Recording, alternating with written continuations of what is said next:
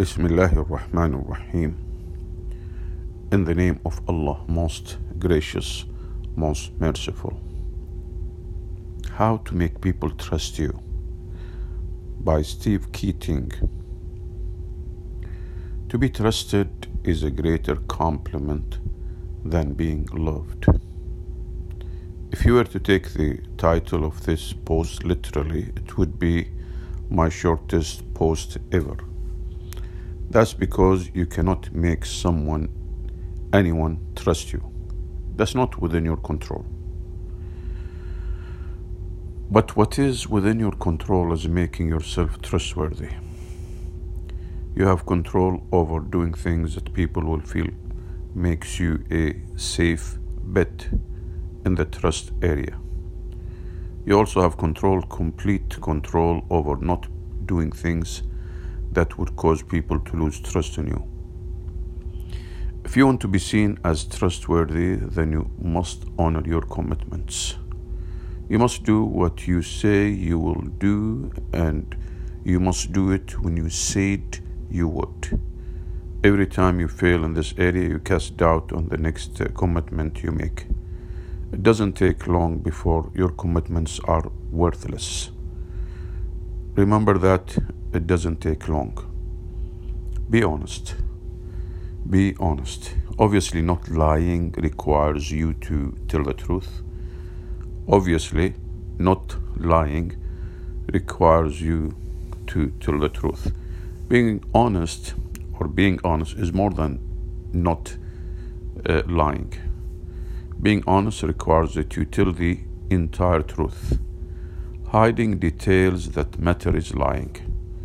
Very often, being completely honest is very difficult. If you have a dictionary handy, check out the definition of difficult. Then look up the definition of impossible. You'll see that difficult is not the same as impossible. So be honest if you want to be trustworthy. Be timely. Said another way, show up when you said you would. Always. Punctuality matters and calling ahead from your cell phone to say you're running late is a poor substitute to honoring another person's time by being on time yourself.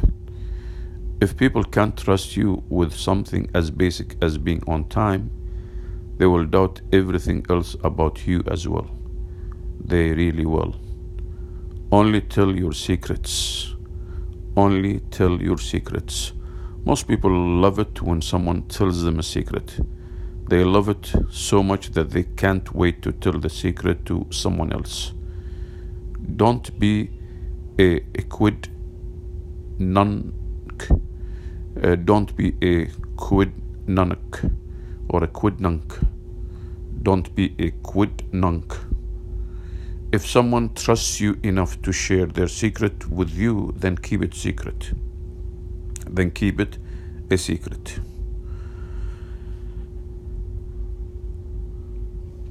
Uh, don't be a quid nunc.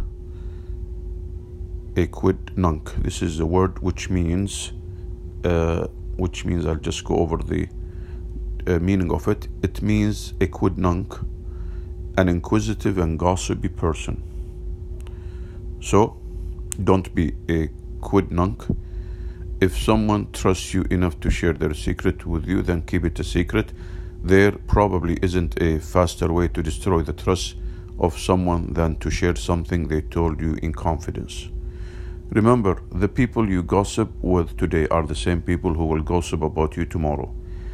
A quidnunc is a person who loves to gossip a quid nunc. Are you one of those? Nobody likes to admit to gossiping, but most everybody gossips. Want to destroy trust? Gossip. It's like a nuclear bomb to trust. Admit when you are wrong. It's almost funny when someone who is clearly wrong refuses to admit it. Almost funny. If you don't have the confidence in yourself required to admit you're wrong, then how can anyone else have confidence in you? Dale Carnegie said, When you're wrong, admit it quickly and uh, em- emphatically. Admitting to a mistake or admitting to being wrong about something you said is a trust builder. People won't have to double check you because they know you're double checking yourself. Trust is the basis for all successful relationships. But even the strongest trust is fragile. It needs constant attention and effort. You can't make someone trust you, but you can make it easy for them not to.